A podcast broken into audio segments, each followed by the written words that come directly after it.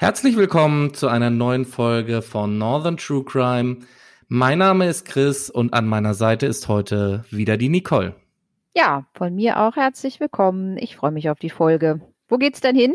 Ja, heute, Nicole, habe ich etwas ganz Besonderes für dich, denn wir gehen nach Hamburg, aber teilweise gehen wir auch nach Niedersachsen. Es ist also so gesehen eine Doppelfolge. Und wir reden heute über einen sehr bekannten Serienmörder. Dazu müssen wir ein wenig in der Zeit zurückreisen, und zwar ans Ende der 80er Jahre. Ja, aber bevor wir beginnen, möchten wir zuerst eine Triggerwarnung herausgeben. Es geht nämlich um Gewalt, sexuelle Handlungen an Frauen und Tötung von Frauen. Wer sich davon wirklich sehr betroffen fühlt, der hört sich besser eine andere Folge an.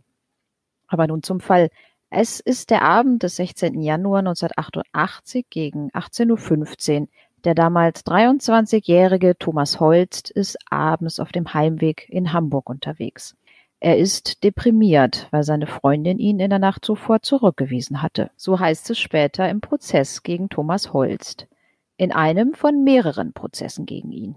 Auf der anderen Straßenseite sieht er die 19 Jahre alte blonde Gymnasiastin Stefanie, die gelegentlich in einer Bäckerei als Verkäuferin aushilft. Sie hat eine Tüte mit Brötchen und Kuchen bei sich. Holst wechselt die Straßenseite, geht auf die junge Frau zu und setzt ihr ein Klappmesser mit der blanken Klinge an die rechte Halsseite. Dabei ritzt er die Haut am Hals leicht ein. Die junge Frau versucht wegzurennen. Holst holt sie ein und hält sie fest.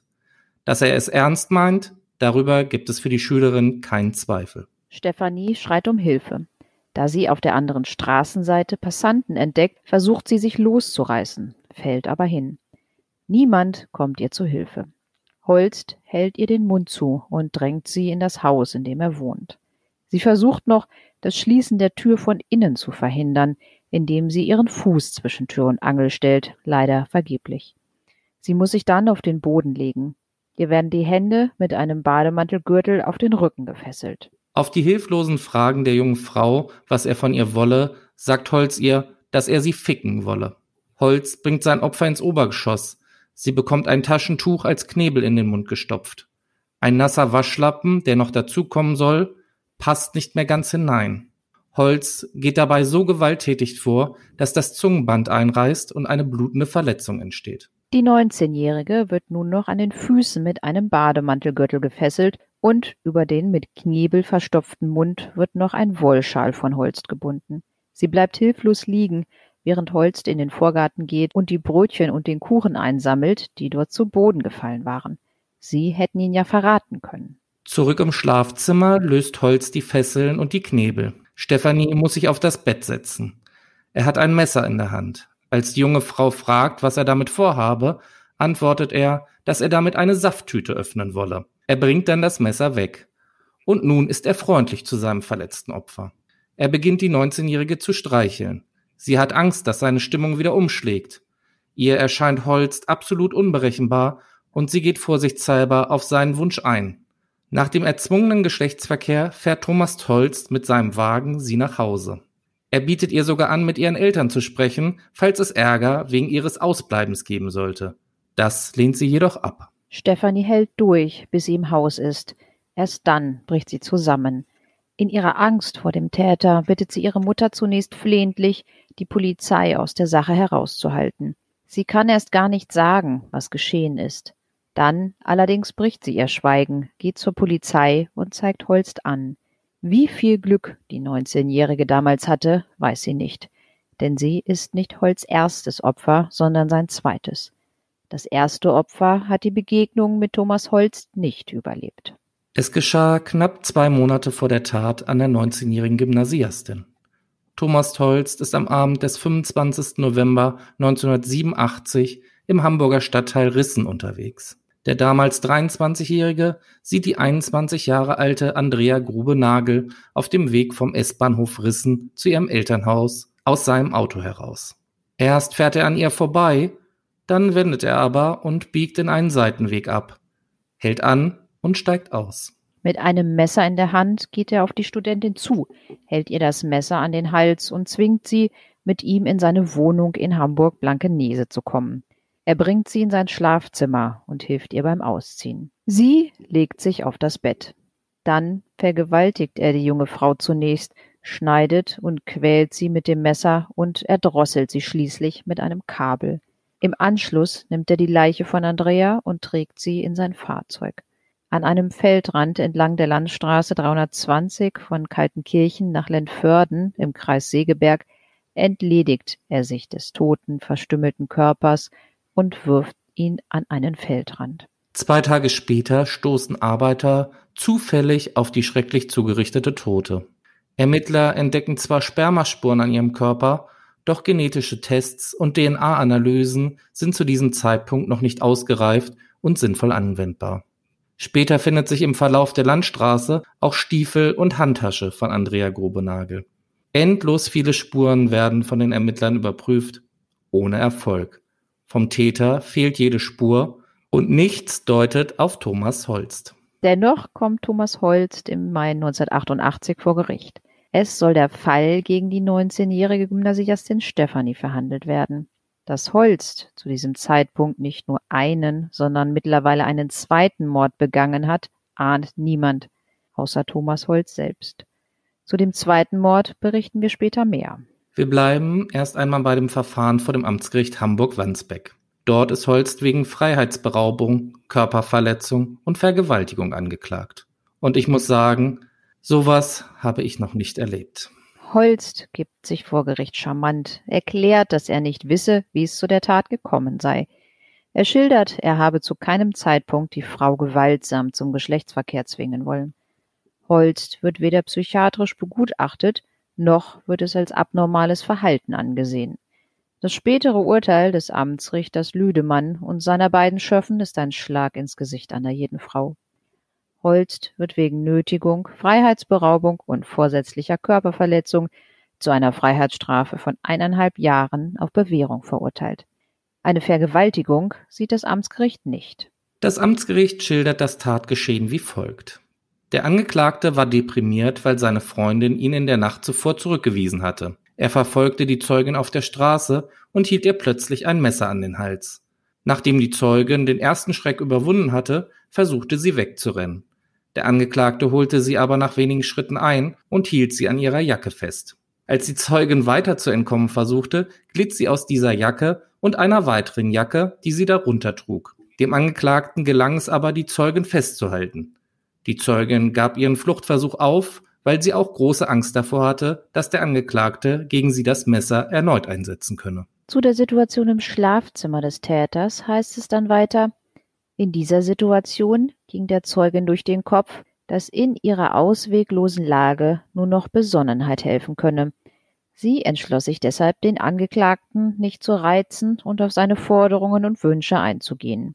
Zwar kann im Rechtssinne zweifelhaft sein, ob sich die Zeugin freiwillig dem Geschlechtsverkehr hingegeben hat oder gezwungenermaßen durch fortwirkende Gewalt der vorausgegangenen Ereignisse.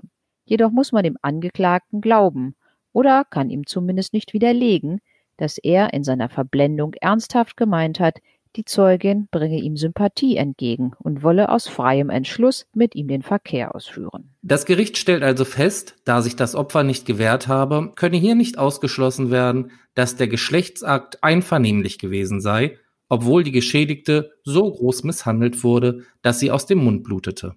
Halten wir mal ganz kurz fest an dieser Stelle. Jemand zwingt eine junge Frau mit vorgehaltenem Messer in seiner Wohnung, misshandelt sie, fesselt sie, führt den Geschlechtsverkehr aus, wird nicht einmal gutachterlich untersucht und dann zu 18 Monaten Freiheitsstrafe auf Bewährung verurteilt. Im Vorfeld wird sich schon gewundert, warum das Verfahren von der Staatsanwaltschaft vor dem Amtsgericht und nicht vor dem Landgericht angeklagt wurde. Ja, und was das weitere Fatale an der Sache ist, durch dieses Urteil wird er nicht in die Sexualtäterkartei aufgenommen. Das ist aber natürlich eine wichtige Grundlage für die Arbeit der Fahnder der Mordkommission. So hätte dann ein Spurenabgleich stattfinden können zwischen ihm, dem neuen Mitglied in der Kartei, und den Tatortspuren vom ersten Mord, der zu dem Zeitpunkt noch nicht aufgeklärt war. Ebenso wie der zweite Mord, den Holst begangen hat. Es ist der späte Abend des 10. Februars 1988, also nicht einmal einen Monat nach der Straftat an der 19-jährigen Gymnasiastin. Petra Maaßen, Mutter zweier Kinder, ist auf dem Weg aus einer Gaststätte nach Hause. Sie ist keine 400 Meter von ihrer Wohnung entfernt. Da fährt Thomas Holst mit seinem Auto an ihr vorbei. Er hält an und fragt nach dem Weg zur Polizei und ob sie ihn in seinem Auto begleiten würde. Das sagt zumindest Holz später aus.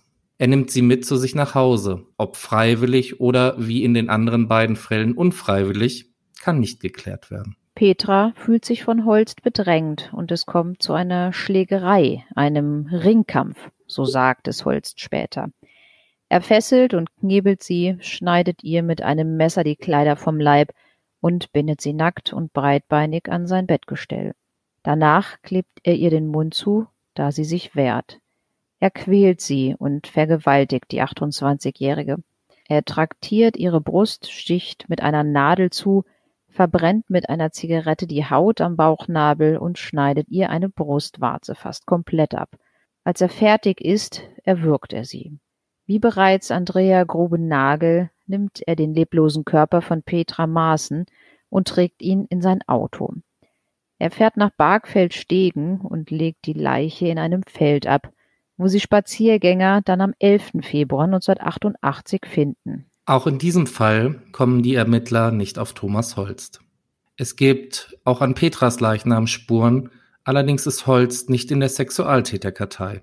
Holst, der immer noch mit seiner Freundin zusammen ist, zieht nach dem Verfahren vor dem Amtsgericht Hamburg aus Hamburg fort in die Nähe von Buchholz in der Lüneburger Heide. Holst ist von Beruf Grafiker. Bei den Messern, die Holst seinen Opfern immer an den Hals hält, handelt es sich nicht um ein normales Küchen- oder Klappmesser, sondern um ein Grafikermesser. Nicole, kannst du vielleicht was dazu sagen? Ja, wir haben mal kurz nachgelesen, was das genau ist. Grafikermesser sind äußerst robuste Schneidewerkzeuge mit einer sehr scharfen Klinge, wie bei einem Skalpell. Sie sind meist ca. 15 cm groß und sehen aus wie so ein Stift mit einer Rasierklinge. Grafikermesser sind Cutterwerkzeuge und deshalb besonders scharf. Vielen Dank. Ob er dieses Skalpell auch am 26. November 1990 mit sich führt, kann weder bestätigt noch ausgeschlossen werden. Gegen 18 Uhr fährt Thomas Holst mit seinem Auto in der Nähe des S-Bahnhofs Buchholz an der 22-jährigen Lara Holz vorbei. Lara hat die S-Bahn verpasst und versucht deshalb vergeblich auf der Kanteleubrücke in Buchholz als Anhalterin nach Hause zu kommen. Lara Holz kennt Thomas Holst flüchtig vom Sehen aus dem Dorf. Er hält an und nimmt die Kosmetikschülerin in seinem Auto mit. Anstatt Lara aber nach Hause zu bringen, nimmt er sie mit zu sich nach Hause. Es ist nicht festzustellen, ob sie freiwillig mit ihm gegangen ist, um sein Haus anzuschauen, oder ob sie von Holz gezwungen wurde. Das Haus liegt im Wald. Es war dunkel, die Zufahrt nicht einsehbar. Was in den nächsten 2 Stunden in dem Haus von Thomas Holst geschieht, weiß nur er allein. Es kommt auf jeden Fall zum Geschlechtsverkehr zwischen Holst und Lara. Holst sagt später selbst, dass es einvernehmlicher Geschlechtsverkehr war. Danach erdrosselt er Lara Holz und verstümmelt ihre Leiche. Er trennt ihr die komplette rechte Hand sowie Finger der linken Hand ab. Ebenfalls schneidet er ihr ein Ober- und Unterlid eines Auges ab. Will er damit Verletzungen am Opfer verdecken oder die spätere Identifizierung erschweren? Wo die Hand und die Finger von Lara Holz geblieben sind, ist bis heute nicht geklärt. Holz trägt den Leichnam in sein Auto und fährt ihn zur Fahrbahn der Kreisstraße 72. Er legt die Leiche dann am Straßenrand ab. 5 Tage später wird die Leiche in einer Waldkuhle an der Kreisstraße zwischen Holm-Seppensen und Sprotze entdeckt. Die Ermittler und die Rechtsmedizin untersuchen den Leichnam und einem der Ermittler kommt der Fall an der 19-jährigen Gymnasiastin wieder in den Sinn. Er holt sich die Akte aus dem Jahr 1988 und findet Parallelen zwischen den beiden Fällen und forscht nach, wo Thomas Holst hingezogen ist. Die räumliche Nähe zwischen dem Wohnort des Opfers und Holst ist ein weiteres Indiz. Mittlerweile werden die Morde an Andrea Grube-Nagel und Petra Maaßen und Lara Holz in Verbindung gebracht. Die Boulevardpresse berichtet groß in allen Zeitungen, die Polizei suche den Heidemörder. Die Polizei sucht Thomas Holst in seinem Haus auf. Hans-Peter Kröger ist Mitglied der Mordkommission. Er berichtet, dass Holst an der Haustür auf ihn sehr ruhig gewirkt habe. Im ersten Moment hat er nicht den Gedanken, dass es sich um den Mörder von Lara Holz handelt. Er war sportlich attraktiv und in seinem Verhalten sicher. Er unterhält sich dann mit einem Kollegen. Der hat allerdings eine andere Meinung zu Holst. Er meint zu Kröger, das ist unser Mann. Hast du nicht gesehen, wie der am ganzen Körper geflattert hat? Man vertraut dem Eindruck des Kollegen und besorgt einen Durchsuchungsbeschluss für Holsts Haus. Dort werden 1500 Spuren gesichert und die Spur 456a ist dann der große Durchbruch in dem Fall. Es handelt sich dabei um ein mikroskopisch kleines rotes Faserbündel, welches sich auch in dem Röhrenknochen der Hand befunden hat, an der einer der Finger abgetrennt worden war. Die Faser wurde bei Holst im Heizungskeller gefunden und stammt offensichtlich von einer Hundedecke. Zwar findet die Polizei diese Hundedecke nicht, allerdings weitere passende Fasern, unter anderem im Staubsaugerbeutel. Es ist Heiligabend 1990. Die Polizei hat genug Beweise gegen Thomas Holst und nimmt ihn fest. Wegen Mordes an Lara Holz. Holst macht auf die Polizei einen eher naiven, etwa kindlichen Eindruck. Man hat das Gefühl, dass er kein Wässerchen trüben könne. Nachbarn beschreiben ihn als nette und hilfreiche Person. Bei der Vernehmung mit Hans-Peter Kröger und seinem Kollegen fängt Holst an zu weinen und die Beamten hoffen nun auf ein Geständnis von ihm. Kröger erzählt später, er sagte immer wieder, ich hab's im Bauch, ich krieg es aber nicht in den Kopf und kann es nicht so ausdrücken. Holst ist am Ende und völlig fertig. Deshalb bittet Kröger seinen Kollegen aus dem Raum, da er denkt, ein gutes Verhältnis zu Holst aufgebaut zu haben. Holst legt ein Geständnis ab. Dann aber zeigt Holst wieder sein wahres Gesicht. Er widerruft kurze Zeit danach sein Geständnis und sagt, Kröger habe ihn misshandelt und das Geständnis aus ihm herausgepresst, als er mit ihm alleine war. Somit wird nicht nur gegen Thomas Holst ein Strafverfahren eingeleitet, sondern auch gegen Hans-Peter Kröger. Er wird von dem Fall abgezogen. Das Verfahren gegen Kröger zieht sich über mehrere Jahre. Letztendlich kann der Verdacht ausgeräumt werden, dass der Polizist Holst schlug und ihn erpresste. Thomas Holst wird angeklagt vor dem Landgericht Stade wegen Mordes und Vergewaltigung. Während der Prozess in Stade vorbereitet wird, ermitteln auch die Kollegen in Hamburg wegen der beiden Todesfälle zum Nachteil an Andrea Grube-Nagel und Petra Maaßen. Ihr neuer Hauptverdächtiger, Thomas Holst. Am 26. Mai 1992 beginnt dann der Prozess gegen Thomas Holst wegen der Tötung an Lara Holz. Der Angeklagte nahm sein Geständnis ja zurück und schwieg im Prozess. Im Prozess wird auch viel über die Vernehmung von Holst und das Geständnis gesprochen. Und inwieweit sein Geständnis, eher sein Teilgeständnis, verwertet werden könne. Denn Holst soll gesagt haben, dass er Lara an der Kanteleubrücke in Buchholz, wo sie als Anhalterin stand, in seinem Wagen mitnahm. Dann seien sie einvernehmlich zu seinem Haus gefahren. An das, was in seinem Haus geschah, könne er sich nicht mehr erinnern. Er wisse nur, dass er sie umgebracht und die Leiche im Auto weggefahren habe. Der Rechtsmediziner erklärte im Prozess, dass die junge Frau am 1. Dezember 1990 in einem Straßengraben in der Nähe ihres Wohnortes erwürgt und erdrosselt gefunden wurde. Sie war nur mit einem Slip bekleidet. Die rechte Hand und die Finger der linken Hand waren nach dem Tod abgetrennt worden. Ebenso war das Ober- und das Unterlid des linken Auges wie herausgestanzt entfernt. Der Täter, so der Rechtsmediziner weiter, muss ein scharfkantiges Werkzeug, etwa ein Messer oder ein beilartiges Gerät mit scharfer, gebogener Klinge verwendet haben. Die Leiche lag wahrscheinlich schon einige Tage im Freien und war bereits durchfrostet. Spuren von Sperma am Slip waren nur eingeschränkt auswertbar. Hinweise, dass vor dem Tod ein Kampf mit dem Täter, etwa die Abwehr eines Vergewaltigers, stattgefunden haben konnte, ergaben sich nur andeutungsweise. An der Innenseite des Slips befand sich eine rote Faser. Die Oberbekleidung der Frau war nie gefunden worden. Mehrere Zeugen können sich an die gut gekleidete, gepflegte Gestalt erinnern, wie sie auf der Kanteleubrücke stand, dem klassischen Platz der Anhalter. Nachforschungen im Bekanntenkreis von Lara Holz brachten keine Hinweise auf den Täter. Dann klären im Prozess Polizeibeamte auf, wie man auf Thomas Holz stieß und wie sein Haus durchsucht wurde. Dabei fand man eine Kiste mit skalpellartigen Messern, eine rote Jogginghose, im Keller ein rotes Faserbündel und im Flur einen Blutspritzer an der Wand. Holst wird von der Rechtsanwältin Sabine Wölk und Ladislav Anicic aus Hamburg vertreten. Diese erklären für ihn, wie der Polizeibeamte Kröger ihn behandelt haben soll. So soll dieser gesagt haben: Mit dem Skalpell hast du Lara die Ohren abgeschnitten und sie hat gelebt, Thomas. Das hat das Obduktionsgutachten ihrer Leiche bestätigt. Die Lara hat dabei gelebt. Das ist bewiesen. Sie hat gelebt und die Lara muss furchtbar geschrien haben. Oder hast du sie etwa geknebelt? So wie damals die Stefanie, so dass sie nicht mehr schreien konnte.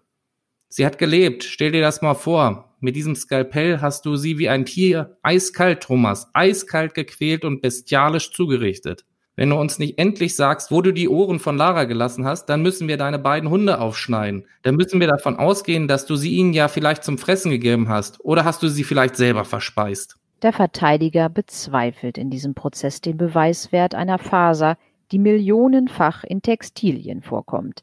Er zweifelt auch an den spärlichen Spermaantrocknungen und ob bei den Vernehmungen alles mit rechten Dingen zuging. Ebenfalls konnte er das Gericht durch einen Beweisantrag dazu überzeugen, dass der Kieler Psychologe Professor Hermann Wegener zur Begutachtung des Wertes des Geständnisses seines Mandanten hinzuzuziehen sei.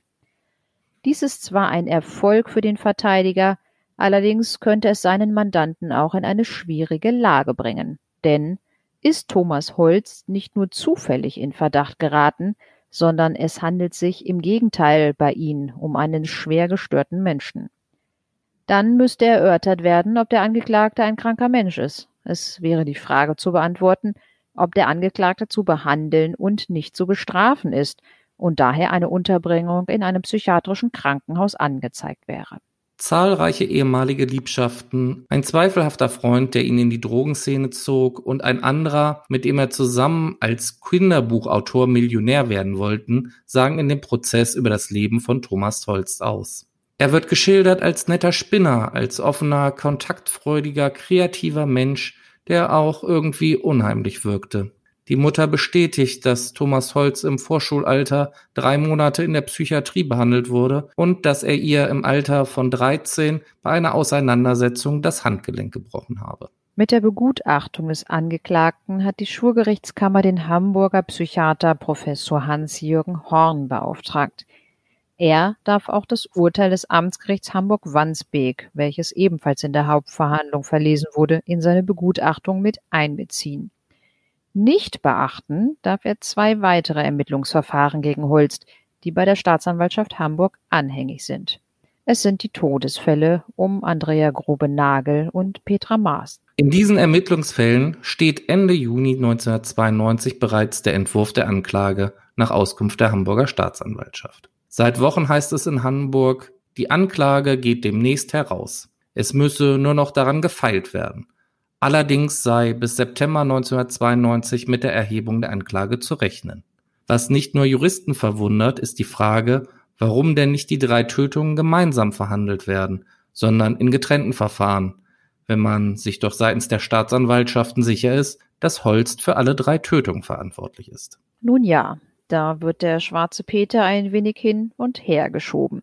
In Hamburg heißt es dazu, Stade habe dies abgelehnt, und in Stade heißt es, Thomas Holst sitze seit Dezember 1990 in Untersuchungshaft, da könne man mit einem Prozess nicht länger warten. Diese Situation macht den Fall und die Lage für alle Betroffenen komplizierter. Der Sachverständige Professor Horn kann nichts über eine Wiederholungsgefahr sagen und nichts zu der Frage, ob der die Tat bestreitende Angeklagte möglicherweise anders hätte handeln können. Und somit wird weiter vor Gericht darüber gestritten, wie es zu dem Geständnis des Angeklagten bei der Polizei kam. Rechtsanwalt Anicic gibt dem Gericht dabei vorsorglich zu verstehen, dass sich selbstverständlich jeder Mensch und auch ein Verteidiger des Angeklagten Holst der nahezu überwältigenden Indizkraft des Umstandes, dass sich ein Mensch angeblich oder wahrhaft zur Begehung eines schweren Deliktes, nämlich der Ermordung eines Mitmenschen, bekennt, nicht ernsthaft und gänzlich verschließen kann. Indes darf dies nicht zur Unterdrückung einer erhöhten Wachsamkeit im Hinblick auf die Beurteilung der Glaubhaftigkeit solcher geständigen Angaben führen. Auch der Sachverständige Wegener, der auf Antrag des Verteidigers geladen wurde, sagt vor Gericht aus. Er soll Stellung nehmen zum psychischen Zustand Holst während der Vernehmungen. Wegener trägt mit der Kompetenz jahrzehntelanger Gutachtertätigkeit vor. Von da an war nicht mehr die Rede von einem falschen Geständnis. Im Gegenteil. Das Teilgeständnis Holst geriet eher zu einem Fundament für eine Verurteilung. Am 2. September 1992 fällt die Schwurgerichtskammer Stade ihr Urteil und verurteilt Thomas Holst wegen Nötigung und Totschlags zu einer Freiheitsstrafe von 12 Jahren und 6 Monaten. Aufgrund der Aussagen des Sachverständigen konnte nicht abschließend beurteilt werden, ob bei Holst eine psychische Störung vorliegt. Es fehlt eine ausreichende Basis, auf die gestellte Frage zu antworten, ob er ein kranker Mensch oder ein gefühlskalter Killer ist. Was allerdings überraschend festgestellt wurde, ist, dass Holst schon wieder nicht wegen Vergewaltigung schuldig gesprochen wurde und er auch kein Mörder ist. Der Vorsitzende erklärt, die Kammer musste hier in dubio pro reo entscheiden, im Zweifel also für den Angeklagten und nicht gegen ihn. Holst bestreitet die Vergewaltigung und wie schon im Jahr 1988 konnte das Gericht keine Abwehrverletzung nachweisen oder Beweise dafür bringen, dass sich Lara Holz beim Sex gewehrt hätte oder ob er einvernehmlich war. Wie auch, die eine Hand und die Finger, unter deren sich Hautpartikel des Angeklagten befinden könnten, wurden abgetrennt. Allerdings muss man sich an dieser Stelle fragen, ob es das Gericht wirklich für möglich gehalten hat, dass ein Mann mit einer völlig fremden Frau, die er gerade als Anhalterin in eine Falle lockte und mit einer Waffe bedrohte, sexuell verkehrt und dabei meint, sie tue es freiwillig, nur weil sie stillgehalten habe. Zwar distanzierte sich das Landgericht Stade von dem Urteil des Amtsgerichts Hamburg-Wandsbek als nur schwer nachvollziehbar. Aber dann führt der Vorsitzende in der Urteilsbegründung aus, dass der Angeklagte wohl derart mit sich selbst beschäftigt sei, dass er die innere Abwehr der jungen Frau nicht bemerkte. Vielleicht habe eine völlige Fehleinschätzung als Mann spontan zur Tat geführt. Zum Tathergang im Fall Lara Holz sagen die Stader Richter, der Angeklagte nahm die Kosmetikschülerin, die am 26. November 1990 bis kurz nach 18 Uhr vergeblich auf der Kanteleubrücke in Buchholz als Anhalterin gewartet hatte, in seinem Auto mit. Sie verhielt sich ihrem Wesen nach aufgeschlossen und unbefangen. Sie war in Eile, ihre Mutter wartete mit dem Abendessen, ein Referat war noch vorzubereiten. Allerdings ist nicht auszuschließen, dass sie bereit war, sich das Haus des Angeklagten anzusehen. In den nächsten 2 Stunden kam es dort zum Geschlechtsverkehr und zur Tötung und dann zum Ablegen, so das Gericht. Die Leiche wurde neben der Fahrbahn an der Kreisstraße gefunden. Nach dem Geschlechtsverkehr, den der Angeklagte für einverständlich gehalten haben will, schlug die Stimmung bei ihm nach Auffassung der Richter um. Er tötete. Warum, bleibt offen. Für keines der vielen denkbaren Motive fanden die Richter zwingende Anhaltspunkte. Die nicht aufzuhellenden Tatbereiche verhindern die Feststellung von Mordmerkmalen, sagt der Vorsitzende. Ebenfalls zugunsten des Angeklagten nahmen die Richter an, dass das Opfer bewusstlos war, als es erdrosselt wurde. 12 Jahre und 6 Monate Freiheitsstrafe. Damit ist die Staatsanwaltschaft Stade nicht einverstanden und legt Revision ein. Parallel zur Urteilsverkündung in Stade legt die Staatsanwaltschaft Hamburg ihre Anklage gegen Thomas Holst beim Landgericht Hamburg vor. Hier ist Holst angeklagt wegen zweifachen Mordes an Andrea Grube-Nagel und Petra Maaßen. Während am 8. Januar 1993 der Prozess in Hamburg beginnt, liegt die Revision beim Bundesgerichtshof und Thomas Holst beginnt in Untersuchungshaft den Comic Gilbert, das verkannte Genie, zu verfassen. Einem Bekannten schreibt er in einem Brief, dass ich ein außergewöhnlicher Mensch bin, weiß ich. Thomas Holst entscheidet sich auch vor dem Landgericht Hamburg dazu, zu schweigen. Aber alles spricht gegen den Angeklagten. Die Indizien, Faser und Lackspuren waren erdrückend. Es ist der 11. Verhandlungstag, als Rechtsanwalt Anicic vor Gericht erklärt, dass sein Mandant ein Geständnis ablegen möchte. Allerdings werde sich der Angeklagte nur dem psychiatrischen Sachverständigen Horn öffnen. War das Ansinnen, ein Geständnis allein gegenüber dem Gutachter, und zwar ausschließlich Professor Horn abzulegen, raffinierte Strategie, oder hängt es damit zusammen, dass Holst sich geschämt hat und deshalb so lange geschwiegen hat? was der Sachverständige als Geständnis des Angeklagten dem Gericht allerdings vorzutragen hat, ist grausam. Die Studentin Andrea Grube-Nagel sieht Thomas Holst am Abend des 23. November 1987 auf dem Weg vom S-Bahnhof Rissen zu ihrem Elternhaus aus seinem Auto heraus. Erst fährt er an ihr vorbei, dann wendet er, biegt in einen Seitenweg ab und hält an. Er steigt aus und geht mit einem Messer in der Hand auf sie zu. Er sagt, das sei ein Überfall und sie solle bitte mitkommen. Holst sagt zum Sachverständigen, ich war schweinenett zu den Frauen. Er bringt die Studentin zu sich nach Hause und erklärt ihr, dass ihr Vater erpresst werden solle. Er verlässt das Zimmer, kommt wieder. Es sei ein ständiges Hin und Her gewesen. Dann habe sie gefragt, was er eigentlich von ihr wolle, etwa mit ihr schlafen, worauf er ja gesagt habe. Er hilft ihr beim Ausziehen, man geht ins Schlafzimmer, sie legt sich auf das Bett. Er holt eine Kerze, steckt sie an, holt eine Flasche Rosé und 2 Gläser. Es wird Wein getrunken. Und dann habe ich klassische Musik angemacht über den Radiowecker.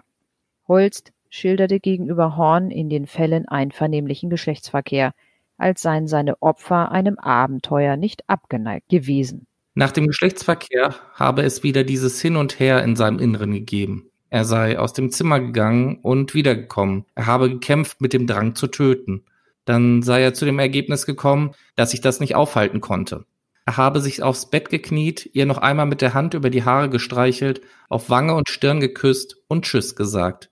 Sie habe ihn nur angeschaut und er habe sie erwürgt. An der Hausfrau Petra Maaßen, Mutter 2er Kinder, fuhr Holst in der Nacht zum 11. Februar 1988 mit seinem Auto vorbei, als sie von einer Gaststätte nach Hause ging. Er hielt an und fragte sie nach dem Weg zur Polizei. Irgendwie ergab es sich, dass ich sie gefragt habe, ob ich sie noch ein Stück mitnehmen kann. Sie hat sich sehr darüber gefreut und hat es total toll gefunden, behauptet Holst gegenüber dem Sachverständigen. Er nimmt sie zu sich mit.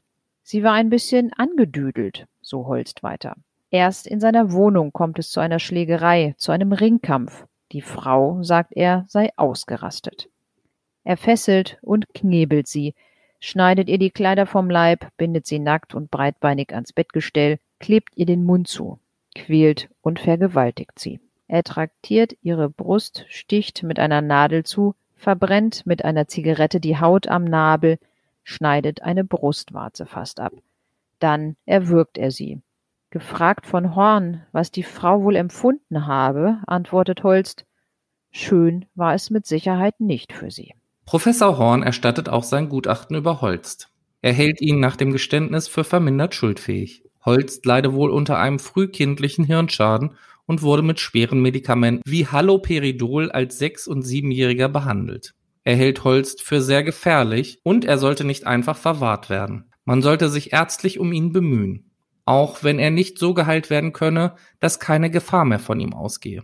So hofft Horn, dass in ärztlichen Gesprächen mit ihm Einsichten gewonnen werden können, die dazu beitragen, dass Störungen in der Kindheit seltener in Katastrophen für andere münden.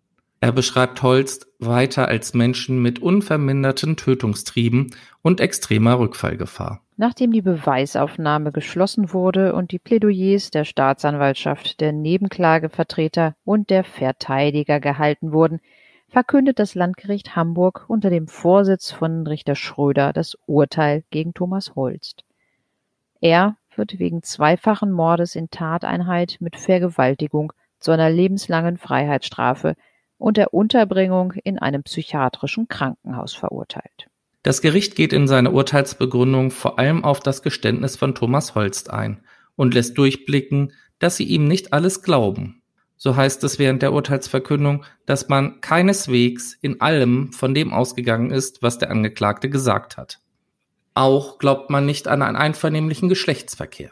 Diese Abenteuer, wie Holst sie nannte, waren nämlich stets von Anfang an mit Drohungen, mit Knebeln und Fesseln verbunden, mit Todesangst von Andrea und Petra. Im Fall der Andrea Grube-Nagel sei fraglos von Holst geschönt, wie er sie in sein Zimmer brachte. Die junge Frau hätte jede sich ihr bietende Gelegenheit zur Flucht wahrgenommen, wenn sie nur eine gehabt hätte. Er habe sie bestimmt auf eine Weise ins Haus gezwungen, die er keine Chance ließ. Holst verfüge über erhebliche körperliche Kräfte.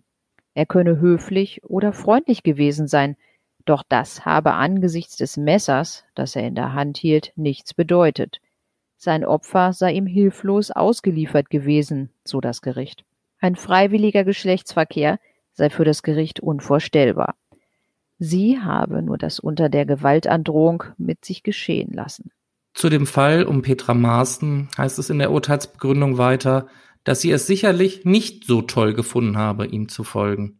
Es sei ausgeschlossen, dass sie 400 Meter von ihrer Wohnung entfernt, ohne dass extreme Wetterbedingungen herrschten, zu ihm ins Auto gestiegen sei, um sich nach Hause bringen und, nachdem man an ihrer Wohnung vorbeigefahren war, auf ein Bier habe einladen lassen. Sie sei gewiss nicht erst in Holsts Wohnung ausgerastet. Der Vorsitzende Richter Hans-Ulrich Schröder spricht dann noch von der Angst, die dieses Opfer erleiden musste. Als Thomas Holst der gefesselten und geknebelten Frau die Kleider vom Leib schnitt, als er gleichsam die Brücken hinter ihr abbrach, als die Frau erkannte, dass sie verloren war und der Vergewaltigung der Mord folgen würde. Das Gericht sieht das Mordmerkmal der Mordlust als erfüllt an, weshalb es Thomas Holst auch wegen Mordes und nicht wie von den Stader Kollegen wegen Totschlags verurteilte. Sie führen aus, dass es Holst immer möglich gewesen wäre, einschneidende Änderungen seines Lebensstils durchzuführen.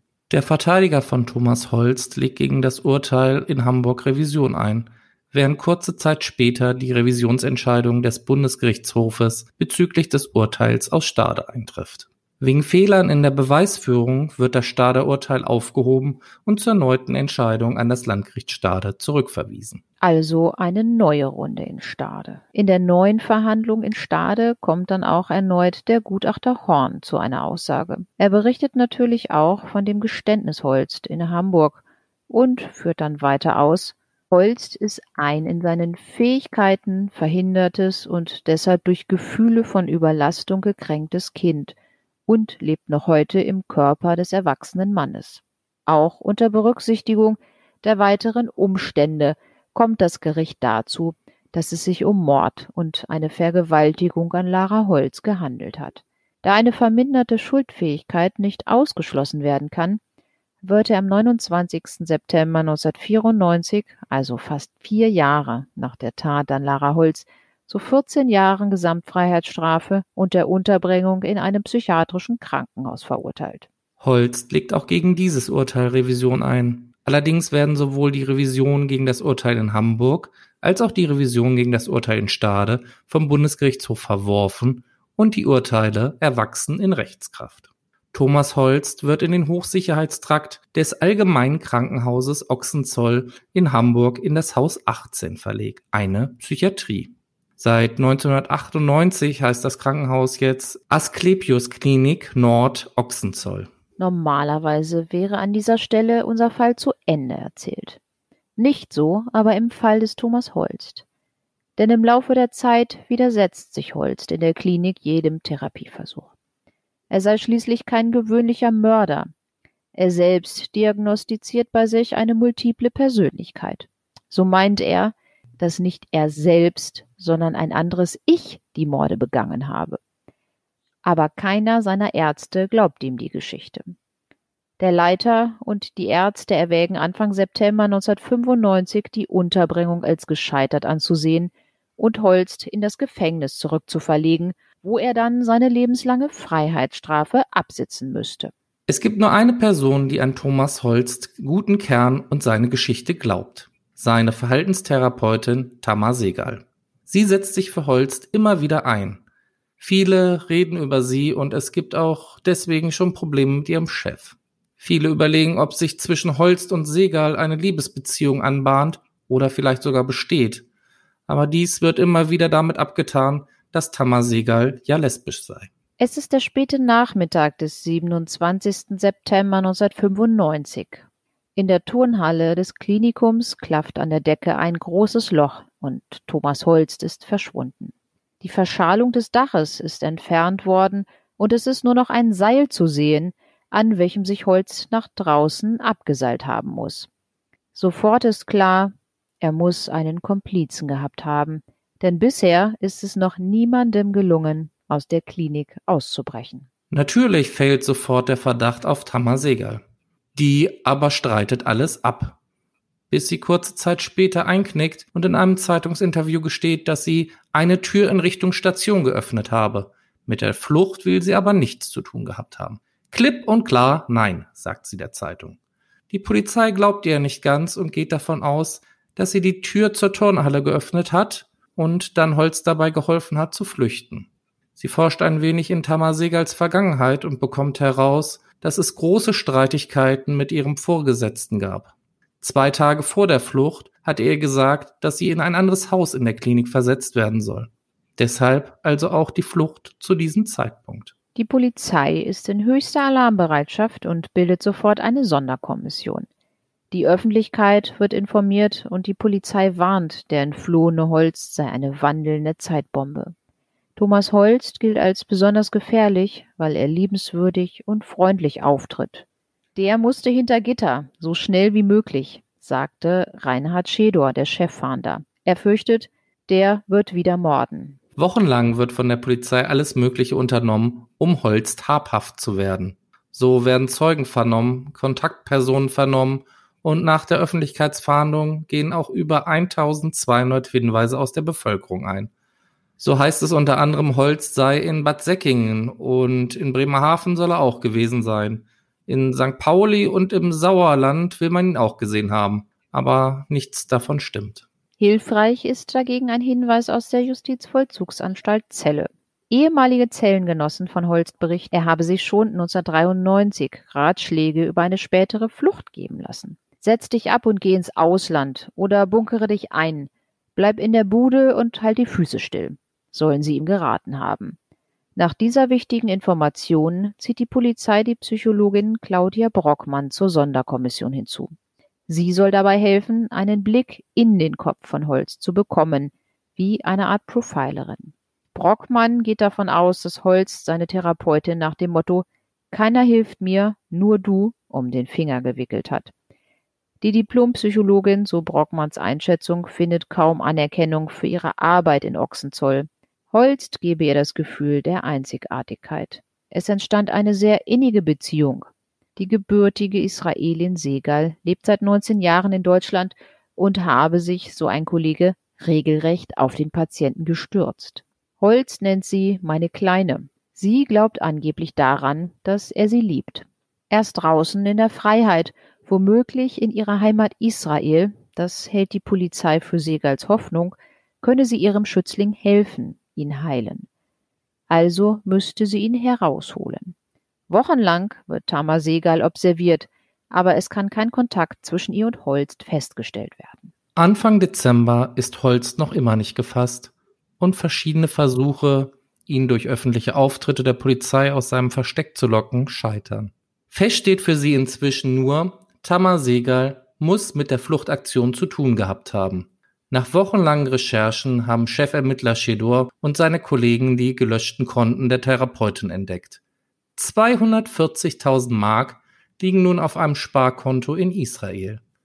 Sie gerät dadurch immer weiter unter Druck, aber wo ist Thomas Holst? Die Mitbewohnerin, die mit Segal und ihrem schwerkranken Vater eine Wohnung im Stadtteil Bahrenfeld teilt, hat sich mit der Therapeutin zerstritten. Die Mitbewohnerin, die nach der Flucht noch für Segal ausgesagt hat, sie sei am Abend des Ausbruchs pünktlich zu Hause gewesen, versperrt nun ihr Zimmer mit einem Vorhängeschloss, weil sie mit der ehemaligen Freundin nichts mehr zu tun haben will. Segal verbreitet im Bekanntenkreis, sie wolle mit ihrem kranken Vater nach Israel reisen. In Wahrheit, so glauben die Fahnder, will sie auswandern, zusammen mit Holst. Um dieses zu verhindern, versuchen die Ermittlungsbeamten es mit einer riskanten Aktion. Gegen 20 Uhr am 29. Dezember 1995 nehmen Polizeibeamte Tamar Segal vor der Kanzlei ihres Rechtsberaters fest. Diese Festnahme soll Holst, wie die Psychologin Brockmann später sagt, die finanzielle und moralische Unterstützung entziehen. Entweder Holst geht ein Risiko ein und wir fangen ihn, oder er stellt sich. Nicht einmal 24 Stunden dauert es, bis Holst, welcher das Geschehen um Tamar Segal im Fernsehen verfolgte, sich bei der Polizei stellt.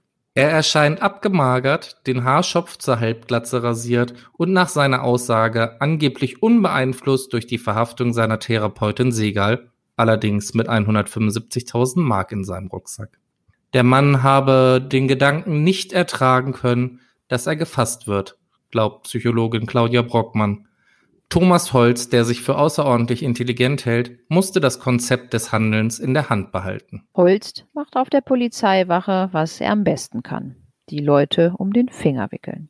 Er sucht sich den Polizeibeamten selbst auf, mit dem er reden möchte, und erklärt, er werde den Ermittlern seinen Unterschlupf erst präsentieren, wenn sie eine Strafanzeige gegen die Ärzte von Ochsenzoll aufgenommen hätten und ihm eine angemessene Therapie in einer anderen Klinik garantieren könnten. 2 Tage später sitzt der Patient Thomas Holst wieder in Ochsenzoll, besser bewacht als vorher.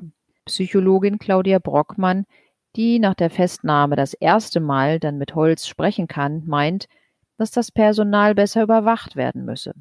Zu Holst selbst sagt sie, mich hat seine großkotzige Art abgestoßen. Da werde ich eher aggressiv. Thomas Holst ist nun mit Beginn des Jahres 1996 wieder in der Psychiatrie in Ochsenzoll und gegen seine Therapeutin Tamar Segal wird ein Verfahren eingeleitet wegen Fluchthilfe. Gegen Thomas Holst gibt es allerdings kein neues Verfahren. Nicole, warum denn das nicht? Ist es denn nicht strafbar, aus dem Gefängnis bzw. einer geschlossenen Unterbringung zu flüchten? Ganz kurze Antwort, nein. In Deutschland und Österreich ist die Flucht als solche straffrei und das schon seit 1880. Der damalige Gesetzgeber war der Meinung, dass Selbstbefreiung straffrei bleiben müsse, da sie dem natürlichen Freiheitstrieb des Menschen entspreche und dieser ein Recht auf Freiheit habe. Deshalb wird Thomas Holst auch strafrechtlich nicht wegen des Ausbruchs verfolgt. Ah, okay. Allerdings beginnt der Prozess gegen Tamar Segal am 30. Mai 1996 vor der Großen Strafkammer des Landgerichts Hamburg unter dem Vorsitz des Richters Hans Runge. In einer großen Zeitung ist schon vor Beginn der Verhandlung zu lesen, dass der Rechtsanwalt von Tamar Segal, Itzchak Goldfin, alle möglichen Zeugen laden lassen will. So heißt es, dass er den Leiter des Klinikums, Herrn Böhme, sämtliche Patienten und vielleicht sogar Thomas Holst selbst laden will. Vor Gericht sagt die 40-jährige Segal aus, ich habe ihn befreit. Die Leitung der Klinik habe Holst als untherapierbar ins Gefängnis abschieben wollen. Das wäre seine Vernichtung gewesen. Er braucht eine Behandlung, alles andere ist unmoralisch. Und dann driftet Tamar Segal ein wenig in Verschwörungstheorien ab. Sie glaubt beweisen zu können, dass im Krankenhaus vor dem Besuch der Parlamentarischen Aufsichtskommission Therapiepläne von Patienten gefälscht worden seien, um Behandlungen vorzugeben, die nicht ausgeführt wurden. Holst, das ist ihre Einschätzung, leide unter multipler Persönlichkeitsstörung. Ob das ihre Überzeugung ist oder Holst ihr das eingeredet hat, bleibt offen. Als sie ihre Diagnose den Kollegen vortrug, habe das Klinikteam sie ausgelacht. Die Presse titelt auch von der Liebesgeschichte von Tamar Segal und Thomas Holst und stellt in ihren Tageszeitungen die Fragen, ob sie ihm sexuell hörig war und sie die Liebe blind gemacht habe und sie dabei die Sicherheit anderer Frauen gefährdete durch die Fluchthilfe an Holst. Die Theorie der Liebesgeschichte wird allerdings über den Haufen geworfen von der Presse, nachdem Tamar Segal erklärt, dass sie lesbisch ist. Goldfin erklärt, vor wirklich großen Ideen müssen einzelne Menschenleben manchmal zurückstehen. Ihr geht es um die Verantwortung der Gesellschaft, der Psychiatrie und in diesem Sinne kriege ich sie frei. Sonst bleibt die Message, sie war nicht mehr als die Hure von Holst. Der ärztliche Direktor des Klinikums sagt den Prozess ebenfalls aus. Klaus Böhme erklärt zu Segals Theorie, Holst mit seinen vielen Persönlichkeiten? So ein Unsinn. Es gibt ja in ganz Deutschland nicht so einen Fall und ausgerechnet bei uns. Ein Kollege aus dem Klinikum sagt vor Gericht, nicht in Thomas Holst hat sie die Gefahr gesehen, sondern in den Kollegen, die im Gegensatz zu ihr aber hin und wieder an sich zweifelten. Im Prozess kommt auch heraus, dass die Wohnung, welche etwas abseits der Hamburger Innenstadt lag und welche Holst als Versteck diente, von Tamar Segal unter falschen Namen angemietet wurde. Die Verteidigung fährt alle Geschütze aus. 4 Befangenheitsanträge gegen den Vorsitzenden werden im Laufe des Prozesses gestellt, aber alle werden abgelehnt. In vielen Zeitungen und im Fernsehen wird von der Tamar Segal Show gesprochen, denn es geht fast in dem Prozess nur um die Psychiatrie Ochsenzoll und wie schlecht Thomas Holst dort behandelt wurde. Am Ende wird der Prozess damit beendet, dass Tamar Segal wegen Fluchthilfe zu einer Freiheitsstrafe von 2 Jahren auf Bewährung verurteilt wird. Im Allgemeinen Klinikum Ochsenzoll hat sie ab sofort Hausverbot. Auch hier endet unser Fall aber noch nicht. Zwar wird das Urteil rechtskräftig, allerdings dauert es nicht lange, bis sich Segals Aussagen als Lügen entpuppen. Denn sie und Thomas Holst wollen heiraten. Im Dezember 1996 ist Tamar Segal Gast bei Schreinemakers Live. Nicole, ich weiß nicht, kennst du die Sendung noch? Viele unserer jungen Hörer kennen sie sicherlich nicht. Kannst du vielleicht mal kurz erklären, was Schreinemakers Live ist? Ja, da outet man sich hier jetzt schon als alter Mensch.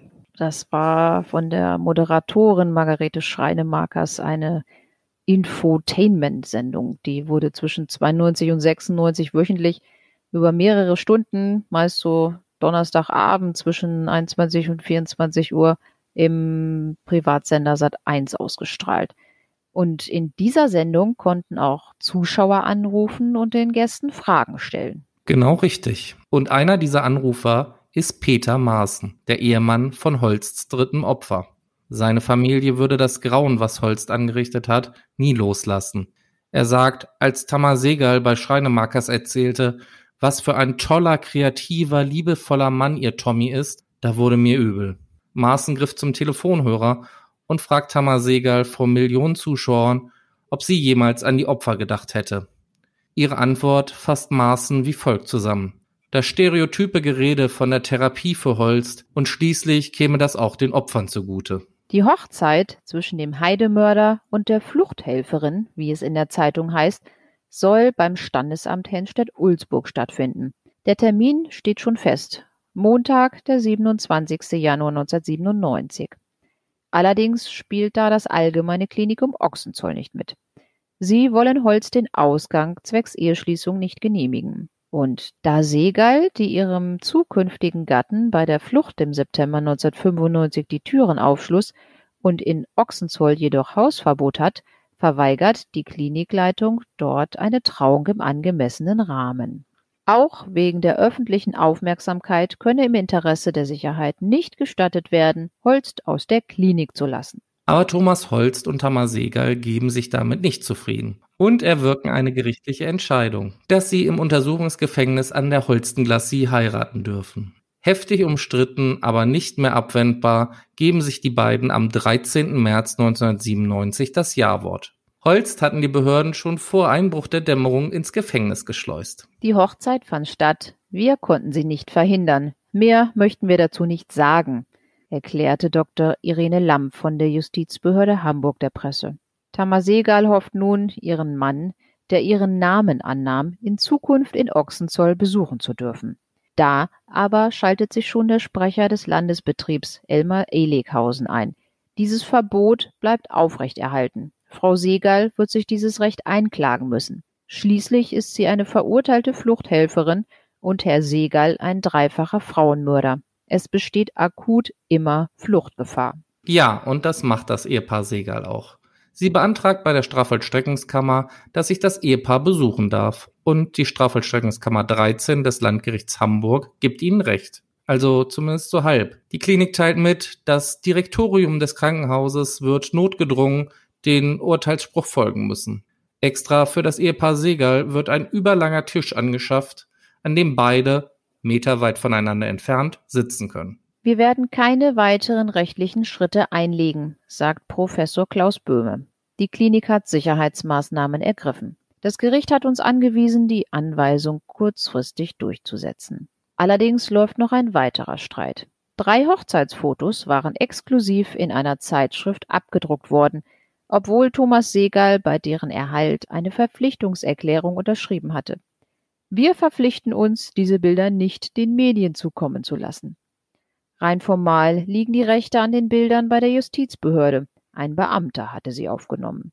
Die Justizbehörde erklärte, die Erlöse der Vermarktung solle den Angehörigen der Holst-Opfer zugutekommen.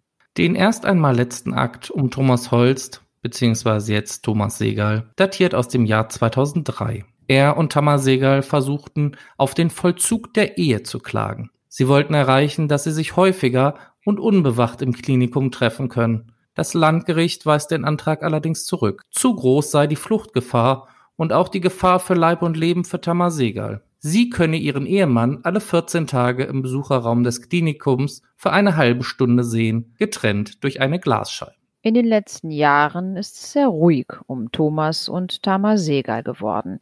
Die letzten Erkenntnisse sind auf das Jahr 2016 zurückzuführen. Und zwar schreibt dort der Rechtsanwalt von Tamar Segal, Itzchak Goldfin, in seinem Buch: Inzwischen hat Tamar keinen Kontakt mehr zu ihrem Mann und ehemaligen Patienten. Den Grund dafür konnte ich nicht erfahren. So, das ist jetzt das Ende.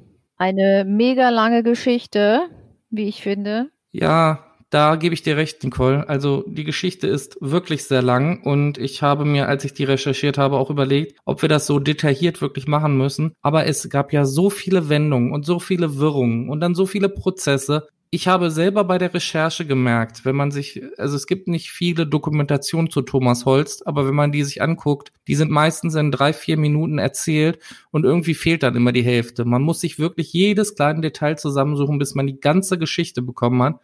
Das war sehr viel Arbeit und ich finde, wie wir es jetzt gemacht haben, in der Ausführlichkeit ist es wirklich mal auch für die Opfer gerecht, dass die ganze Geschichte mal komplett an einem Stück erzählt wird. Ja, das wollte ich gerade sagen. Also für so ein komplettes Bild ist das ja gar nicht mal schlecht, wenn man jetzt mal alles in chronologischer Abfolge hört und nicht immer nur Teile davon.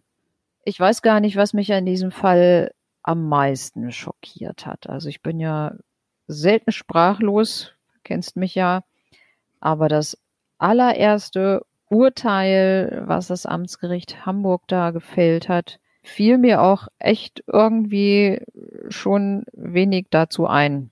Er wurde von seiner Freundin in der Nacht zurückgewiesen. Das ist ja schon mal schlecht für so einen Mann. Und dann hat er ja quasi auch einen Grund, sich da auf der Straße nochmal eine mit dem Messer zu besorgen. Und die will dann bestimmt auch freiwillig mit ihm ins Bett. Also das kann man schon so begründen, ne?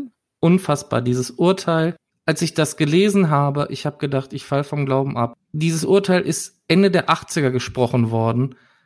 Und ich habe eigentlich gedacht, ja gut, da ist man jetzt mittlerweile so aufgeklärt, dass es schon solche Urteile nicht geben kann. Aber ich war sprachlos, dass die wirklich angenommen haben. Die hat sich halt nicht so wirklich gewehrt, also war das keine Vergewaltigung. Ich habe da gesessen, ich habe gedacht, ich glaube das nicht, ich verstehe das nicht. Also unfassbar. Ja, das war das jetzt ein Amtsrichter und 2 männliche Schöffe? Ein Amtsrichter, kann ich dir kurz sagen, ein Amtsrichter, ein Schöffe und eine Schöffin. Naja, wobei, das hatten wir ja auch schon mal mit Schöffen, wenn es jetzt 3 Personen sind und 2 sagen so und einer sagt so, dann ist man da überstimmt. Wenn ich da als Frau bei gewesen wäre, ich glaube, ich hätte mich, keine Ahnung, ich wäre ausgeschieden. Also ich hätte das Urteil, hätte ich da nicht mitgetragen. Das ist echt unglaublich. Ja, warum das jetzt vorm Amtsgericht angeklagt war, weiß ich nicht, aber so ein Schöffengericht hat ja auch immerhin eine Strafgewalt bis zu 4 Jahren Freiheitsstrafe, aber ja, 1,5 Jahre auf Bewährung ist bei dieser Tat, also das kann ich wirklich nicht nachvollziehen. Und was ich auch nicht nachvollziehen konnte, ist dann das erste Urteil, was das Landgericht Stade getroffen hat. Die sind ja dann auch wieder davon ausgegangen, dass es keine Vergewaltigung gab. Ich frage mich, man stellt ja in einer Verhandlung auch immer fest, was so lebensnahe und lebensfremde Sachen sind. Und jemanden, den man vielleicht so vor ein paar Minuten kennengelernt hat, der dann hinterher umgebracht wird und massive Verletzungen aufweist, der hat sich sicherlich nicht freiwillig eines Geschlechtsaktes hingegeben. Nee, das kann ich mir auch vorstellen, aber wahrscheinlich haben die ja dann auch gesagt, gut, das Opfer ist gestorben, da haben wir ja schon mal keine Aussage von. Ja, und wenn der Angeklagte sagt, das war freiwillig, dann in dubio pro reo, dann glauben wir ihm das mal. Auch schön. Klar, ich muss dazu sagen, ich vertrete auch die Meinung, wenn die Schuld einem Angeklagten nicht hundertprozentig nachgewiesen werden kann, klar, in dubio pro reo, dass wirklich zu seinen Gunsten dann entschieden wird, dass nicht verurteilt werden kann. So ist halt auch unser Grundgesetz. Man muss ihm seine Schuld beweisen. Er muss nicht seine Unschuld beweisen. Und das ist in manchen Fällen, ich denke mal, wenn die Opfer von Vergewaltigungen hinterher getötet werden, ist das, glaube ich, auch gar nicht so einfach, da neben diesem Mord oder diesem Totschlag, was denn dann oft bei rauskommt, da noch eine Vergewaltigung wirklich festzustellen. Aber man kann es ja auch an vielen Dingen festmachen, wenn zum Beispiel die Rechtsmedizin das Opfer untersucht. Die stellen ja dann häufig auch Abwehrverletzungen fest. Da befinden sich denn unter den Fingernägeln Hautpartikel des Täters oder man sieht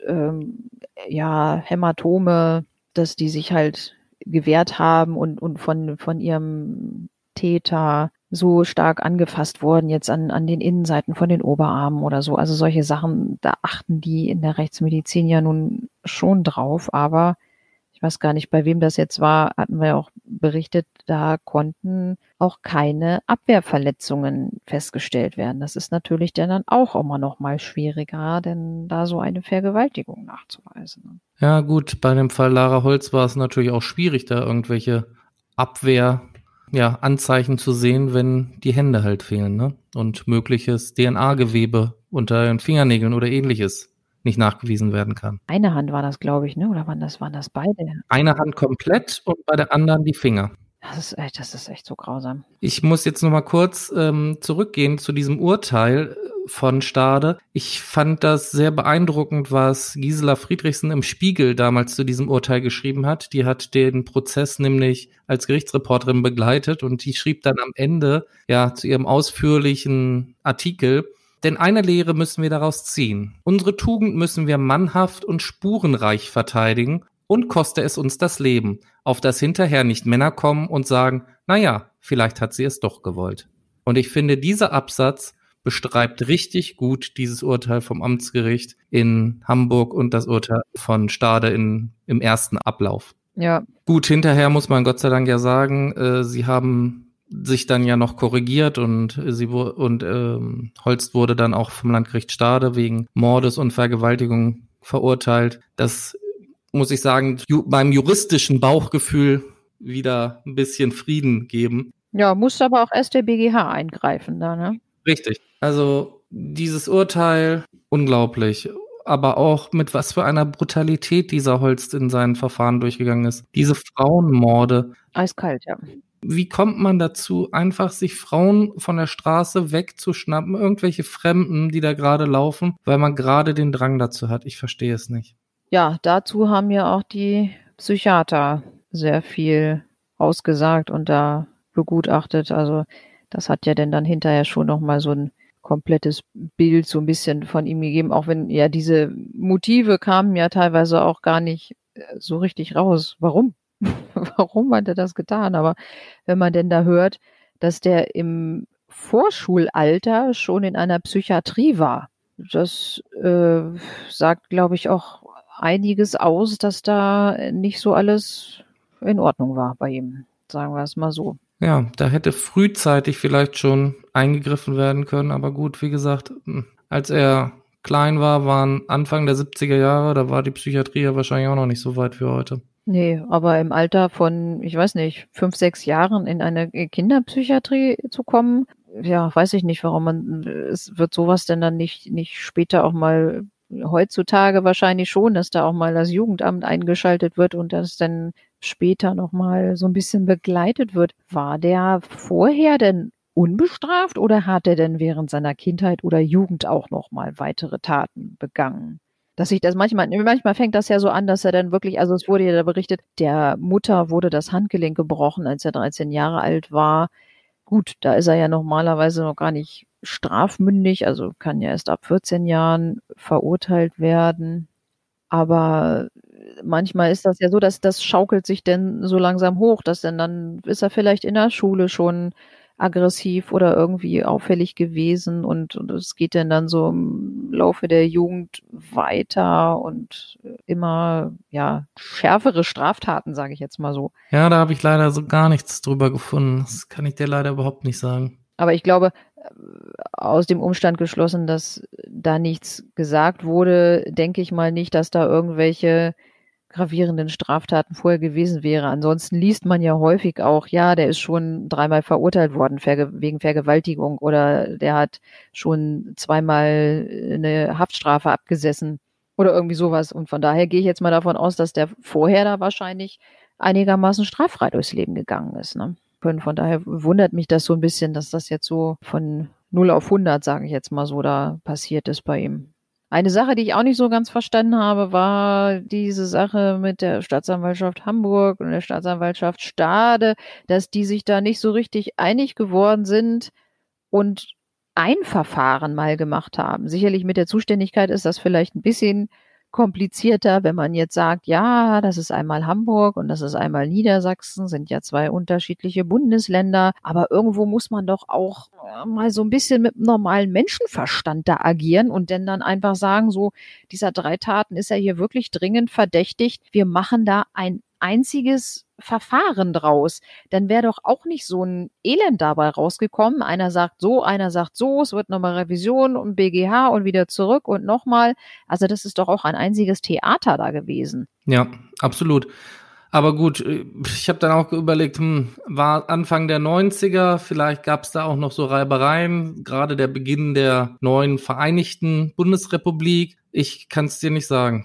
Ja gut, aber Niedersachsen und Hamburg war schon immer BRD. Das war ja jetzt nicht, dass man das irgendwie sagen könnte, so, oh ja, einmal neue und alte Bundesländer oder so. Das war ja sehr nebenan gewesen. Stade und Hamburg ist ja auch keine Entfernung. Also das ist auch eine Sache, muss ich ehrlich sagen, da muss man mal so ein bisschen, ja, weiß ich nicht, praktikabler denken. Mir tun vor allem da die Angehörigen auch sehr leid, muss ich sagen. Wenn du überlegst, der Fall Lara Holz, der hat 4 Jahre gedauert, bis dann endlich mal das rechtskräftige Urteil gesprochen wurde. Was muss das für eine Tortur für die Angehörigen sein? Ich weiß ja auch gar nicht, ob der sich, die waren denn auch als Nebenkläger in dem Verfahren ja wohl teilweise dabei, ne? Ich weiß auch gar nicht, ob der sich da überhaupt denn dann mal, ja, den Hinterbliebenen gegenüber geäußert hat und denn dann mal irgendwie gesagt hat, ja, so, was in Hinblick auf Reue oder da so ein bisschen Empathie gezeigt, wie sein Verhalten da gewesen wäre während der ganzen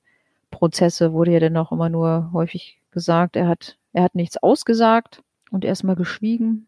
Ganz skurriler Fall, finde ich, der für sehr viel Medienecho damals gesorgt hat. Vor allem, man wusste ja auch ganz lange Zeit nicht, wer jetzt für diese Morde verantwortlich war. Und innerhalb von, ich glaube, 2 Jahren gab es dann 3 Frauenleichen. Und man ist halt auch davon ausgegangen, dass da irgendwie ein Frauenmörder rumrennt, der wahllos jederzeit wieder zuschlagen kann. Ja, hätte vielleicht auch damals schon mit dem ersten Urteil in Wandsbek verhindert werden können, wenn die einfach gesagt hätten, so, wir verurteilen ihn wegen Vergewaltigung und dann wäre er in diese Sexualstraftäterkartei aufgenommen worden. Und mit irgendwie, ja, so ein bisschen mehr Glück, sage ich jetzt mal so, und diesen ganzen DNA-Spuren, die sie dann auch gefunden hätten bei den Opfern, hätte da vielleicht der eine oder andere Mord verhindert werden können. Ganz genau. Wie das Ganze nach den Urteilen ja weitergegangen ist, das ist ja auch unglaublich, oder? Also was, das ist so das Zweite. Also einmal wirklich hat mich echt geschockt, dieses Urteil aus Wandsbek und die Begründung. Und das Zweite, was mich wirklich geschockt hat, war die Therapeutin. Also da bin ich irgendwie so gar nicht mehr klargekommen. Wie kommt denn sowas? Ich hatte das vor einer Weile, glaube ich, auch schon gelesen. Es gibt ja eine mittlerweile Bezeichnung für diese, ich sage jetzt mal, Krankheit, nennt sich Hybristophilie. Also wenn vorwiegend ja Frauen ja denn sich angezogen fühlen von wirklich Schwerverbrechern, also verurteilten Mördern oder Vergewaltigern, die im Gefängnis sitzen. Da gibt es ja nun viele ja, Täter, die wirklich schon ganz viele Briefe kriegen von Frauen, Heiratsanträge. Damals hat in den USA so ein Serienvergewaltiger, der war zum Tode verurteilt, der hat sogar eine Frau noch geheiratet im Gefängnis und hatte mit ihr denn dann noch ein Kind. Ja, scheint bei der Frau Segal, ich will jetzt hier keine Diagnose stellen, aber das scheint bei der Frau Segal ja irgendwie auch so gewesen zu sein. Ich weiß nicht, was sie da jetzt so anziehend fand an dem Typen. Ich habe keine Ahnung, ich kann das auch überhaupt gar nicht nachvollziehen. Ich bin da eher so bei der Psychologin, die der Polizei da geholfen hat, dass sie gesagt hat, ja, seine großkotzige Art, die fand ich eher abstoßend. Ich kann's auch nicht nachvollziehen. Also wie ja auch die Kollegen anscheinend in der Klinik gesprochen haben, dass sie irgendwie auch die einzige war, die die Theorie von Holst verteidigt hat, dass er unter so einer Persönlichkeitsstörung leiden würde und die anderen Kollegen das alles irgendwie für absoluten Blödsinn abgetan haben. Auch, finde ich, zeigt ganz deutlich dieses Verhalten des Vorgesetzten, dass er halt vorhatte, sie aus dem Haus woanders hinzustecken, damit sie halt keinen Kontakt mehr zu dem Holst hat, deutet ja eigentlich eindeutig auch darauf hin, dass dieses Distanzgefüge, was zwischen Patient und Therapeut herrschen sollte, dass das schon lange nicht mehr gegeben war. Ja, wenn er sie, meine Kleine genannt hat oder so, also als Therapeutin möchte ich mir das nicht anhören von meinen Patienten, ne? Da hat sie, wie da auch häufig geschrieben wurde, um den Finger gewickelt, das, was er am besten kann, und hat sie denn dann anschließend einfach nur ausgenutzt. Sie scheint da ja wirklich sehr naiv und leichtgläubig gewesen zu sein und einfach gesagt, so, ich bin diejenige, die ihn retten kann oder therapieren kann hier. Das ist genau das, was ich mich so die ganze Zeit frage. Weil das ist ja das, was sie eigentlich immer erzählt hat, dass sie gedacht hat, ja, nur sie kann ihn retten, nur sie versteht, was für eine Krankheit er hat und so weiter. Und dann kommt ja irgendwie 2-3 Monate später raus, dass sie heiraten. War das wirklich der Gedanke, dass sie gedacht hat, dass sie ihn heilen kann? Oder war es doch nur, dass sie sich in ihn verknallt hatte? Ich weiß es nicht. Ich könnte mir vorstellen, dass sie das auch wirklich geglaubt hat. Oder dass er ihr das auch, er scheint ja dann auch sehr manipulativ gewesen zu sein, dass er ihr das wirklich auch eingeredet hat. Das, was die Psychologin auch der Polizei gesagt hat, was sie ja auch glaubt, was da mit ihr so passiert ist, dass er ihr das auch wirklich eingeredet hat. So, nur du kannst mir helfen, nur du bist die Einzige, die an mich wirklich glaubt und so. Ja, das denke ich mal. Also dieser Fall, ich habe ihn recherchiert. Ich weiß nicht, kanntest du den Fall vorher? Ich meine mich da noch wirklich so ganz dunkel dran erinnern zu können, dass ich da sowas mal gehört habe von diesem Heidemörder. Aber dass mir das jetzt noch so präsent war wie hier, das war nicht der Fall. Was mich denn dann auch irgendwie nur so ein bisschen gewundert hat, war sie denn dann wirklich lesbisch oder hat sie das ihren Kollegen nur erzählt, damit niemand denkt, sie hat ein Verhältnis zu ihm, weil sie ja gar nicht auf Männer steht? Also ich hatte das mal recherchiert, das fand ich jetzt für unseren Podcast nicht ganz so interessant, deswegen habe ich das draußen gelassen. Aber sie soll wohl damals aus Israel nach Hamburg gegangen sein, wegen ihrer Freundin, dieser Mitbewohnerin, mit der sie da zusammen gewohnt hat. Ach so. Da soll sie wohl ein Paar mit gewesen sein und das soll dann wohl eskaliert sein. Ach so, das war auch wirklich ihre Partnerin, okay. Das war nicht nur eine WG oder so. Mhm. Also es hieß da mal in einem Zeitungsbericht vor 19 Jahren, ich weiß jetzt nicht mehr, von wann der Bericht war, aber vor 19 Jahren ist sie halt aus Israel nach Deutschland zu ihrer Freundin gezogen. Okay, ja. Dann kann ich das, ja, was da mit der Frau passiert ist, kann ich da echt nicht nachvollziehen. Aber wie gesagt, das scheint ja bei vielen Frauen so zu sein, dass die, weiß ich nicht, dieses Bad Boy-Image toll finden. Oder ich weiß nicht, was die Frauen denn da so anziehend dran finden. Das ist zum Beispiel auch dieser Amokläufer hier, der Breivik. Der hat ja auch ganz viele Liebesbriefe von Frauen bekommen. Oder Charles Manson. Ja, bin mir nicht sicher. Ich glaube, in Amerika gibt es sogar eine eigene Internetseite, wo man sich anmelden kann und registrieren kann, um mit einem Schwerverbrecher im Knast dann Briefkontakt hergestellt zu bekommen. Ach so, gab es während meiner Schulzeit mal wieder, konnte man sich so Brieffreunde suchen. Genau so. Ja, das ist ja nicht schlecht. Ja, ich hatte auch mal gelesen, was das für Gründe hat bei den Frauen. Also es ist dann oft, dass die auch einsam sind oder wirklich ein geringes Selbstwertgefühl haben oder auch so ein ausgeprägtes Helfersyndrom. Es hat bei ihnen irgendwie so eine gewisse Anziehungskraft. Vielleicht auch, weil sie auch schon viele Enttäuschungen erlebt hatten oder sind auch mal betrogen worden. Und die sagen sich denn dann auch so, der sitzt ja im Gefängnis und der kann ja gar nicht abhauen oder sich da eine andere suchen. Der kann mir nicht weglaufen. Naja, gut, vielleicht doch. Ja, aber solche Gedanken haben die denn irgendwie? Also das sind so unterschiedliche. Dieser Gedanke vielleicht, ja, ich kann ihn retten, ich kann ihn ändern. Wenn er mit mir zusammen ist, dann wird er ein viel besserer Mensch. Es wird aber auch so komplett ausgeblendet. Also warum sollte ich mich mit einem Mehrfachmörder im Gefängnis da treffen wollen oder so? Denkt man da irgendwie gar nicht mehr dran? Der hat jetzt schon 3 Frauen umgebracht. Denkt man da gar nicht mehr dran, so, wenn ich mich jetzt mit ihm hier mal treffe, wenn er vielleicht da irgendwann mal rauskommt, bin ich denn dann die Nächste? Also das sind so Gedanken, die würde ich mir denn dann machen. Er hat es schon 3-mal getan, macht er es nicht auch noch ein 4. Mal, aber das blenden die wohl auch komplett aus. So nach dem Motto, ach, der hat ja auch nochmal eine neue Chance verdient und für mich ändert er sich. Was ich sagen muss, was mich interessiert hätte, ein psychiatrisches Gutachten über Tamar Segal. Ja, da gab's keins. Nee, da gab's leider keins. Was mich auch nochmal interessierte, wo haben die denn dann jetzt das Geld hergehabt? Also der hatte in seinem Rucksack auf einmal 175.000 Mark, das musste ja auch erstmal. Ja, also so ganz schlau bin ich nicht draus geworden. Also es gab wohl dieses angesparte Vermögen von Tamar Segal, was so circa 240.000 Euro betrug. Mark. Stimmt, 240.000 Mark. Wir waren ja noch Anfang der 90er oder Mitte der 90er. Da gab es noch keinen Euro. An die jüngeren Hörer unter uns, es gab nicht immer den Euro. Zumindest diese 240.000 Mark, die hatte sie wohl auf mehreren Konten.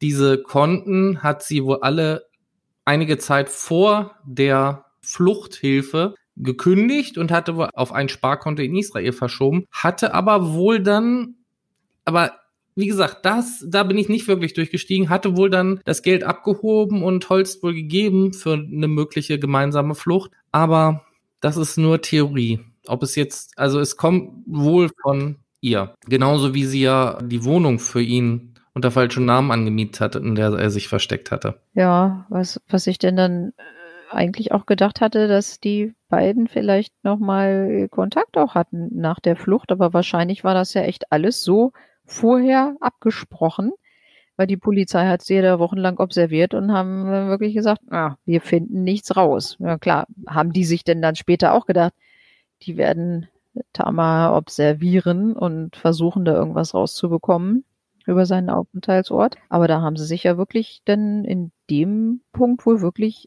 alles vorher zurechtgeklüngelt, wie das da so laufen soll, ne? Und was ich an dieser Stelle aber auch nochmal loswerden muss, ist diese Medienarbeit, die hat mich bei meiner Recherche so genervt. Ich habe nämlich versucht, mir alle möglichen Zeitdokumente anzueignen, mir das alles durchzulesen. Und dadurch, dass dieser Fall halt so medienpopulär wurde, haben ganz viele halt darüber berichtet und teilweise auch wirklich falsche Sachen berichtet. Da wurde dann das Jahr von einem Mord dann von 89 auf 90 verschoben oder umgekehrt. Dann fand die Hochzeit zufällig 96 schon statt, was aber gar nicht gewesen sein kann, weil da der Prozess noch lief und all solche Ungereimtheiten, die in verschiedenen Medien dann aufgetaucht sind, das hat das Ganze wirklich extrem erschwert, da eine vernünftige Recherche zu machen. Okay. Ja, aber du hast es ja geschafft, sehr wirklich umfangreich alles geworden. Ja, letzten Endes bleibt an dieser Stelle nur zu sagen, also mein tiefstes Mitgefühl für die ganzen Opfer. Und ja, eigentlich auch ein bisschen Mitgefühl für Tamar Segal, weil die hat sich anscheinend total blenden lassen. Wie ja irgendwie aber die letzte Zeile, die du erzählt hast, ganz gut zeigt, dass sie wohl seit Jahren auch keinen Kontakt mehr zu Herrn Segal hat. Irgendwie scheint sie da wohl... Ja, so ein bisschen zur Vernunft gekommen vielleicht, ne? Gut, Nicole, meinst du, es ist alles über diesen Fall gesagt? Ich glaube, ja. Mir fällt zumindest nichts mehr ein. Das nächste Mal sind wir dann bei Folge 20. Und in unserer Folge 20 hat Nicole etwas für euch vorbereitet. Da verraten wir jetzt aber noch nicht so viel drüber, sondern lasst euch da einfach mal überraschen. Genau, das wird mal eine Sonderfolge wieder werden. Ich wünsche euch an dieser Stelle einen schönen guten Morgen, guten Mittag, guten Abend. Passt gut auf euch auf, bleibt gesund und bis demnächst. Ja, vielen Dank fürs Zuhören. Macht's gut.